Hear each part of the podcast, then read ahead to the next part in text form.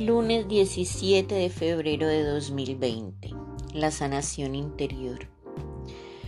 Los rociaré con agua pura y quedarán purificados de todas sus inmundicias. Les daré un corazón nuevo, infundiré en ustedes un espíritu nuevo, quitaré de su carne el corazón de piedra y les daré un corazón de carne.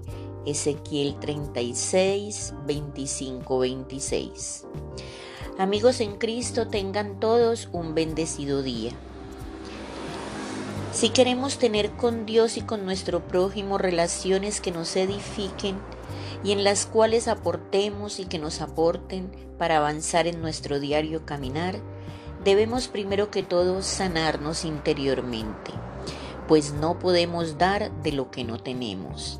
Y no podemos sanar nuestro ser interior si no reconocemos que estamos enfermos y somos incapaces de perdonarnos a nosotros mismos y por ende a nuestro prójimo.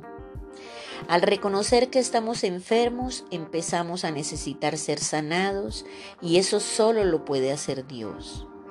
Jehová, ten misericordia de mí porque estoy enfermo, nos dice el Salmo 6.2. La peor enfermedad que un ser humano puede sufrir es no tener paz. Hay muchas personas que no se toman un poco de tiempo para pensar, ¿por qué las cosas me salen mal?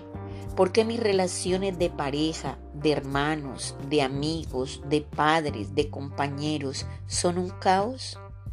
Hay que buscar primero en nuestro interior cómo tengo mi corazón, qué me está hiriendo ¿A quién no puedo perdonar y por qué? ¿Estoy conforme con lo que soy y con lo que hago?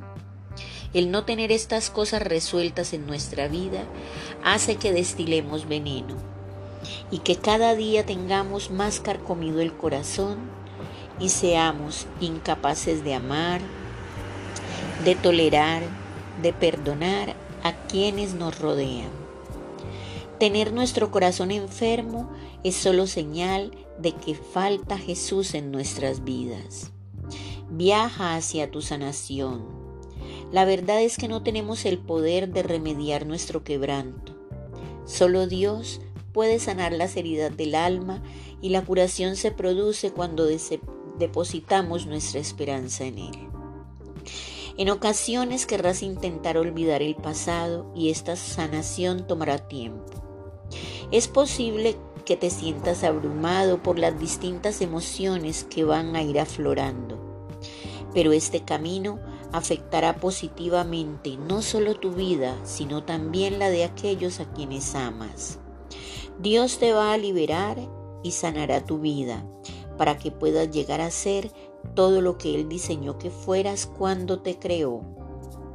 Él sana a los quebrantados de corazón y les venda las heridas. Salmo 147.3.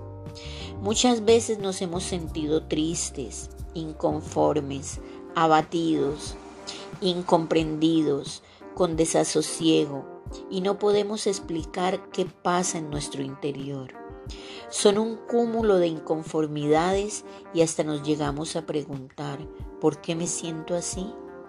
Si tengo todo lo que necesito, pero tenemos en nuestro interior dolor, angustia, tristeza, y es el momento de acudir a Dios y permitirle que Él nos toque, nos ayude a nacer de nuevo, a renovar nuestro espíritu y no solo a sanar nuestro cuerpo, sino nuestro corazón, nuestra alma, que nos renueve, pues la gratitud es lo que a Él más le agrada y el reconocer que lo necesitamos en nuestra vida nos abre el camino para sanar todo aquello que no hemos podido.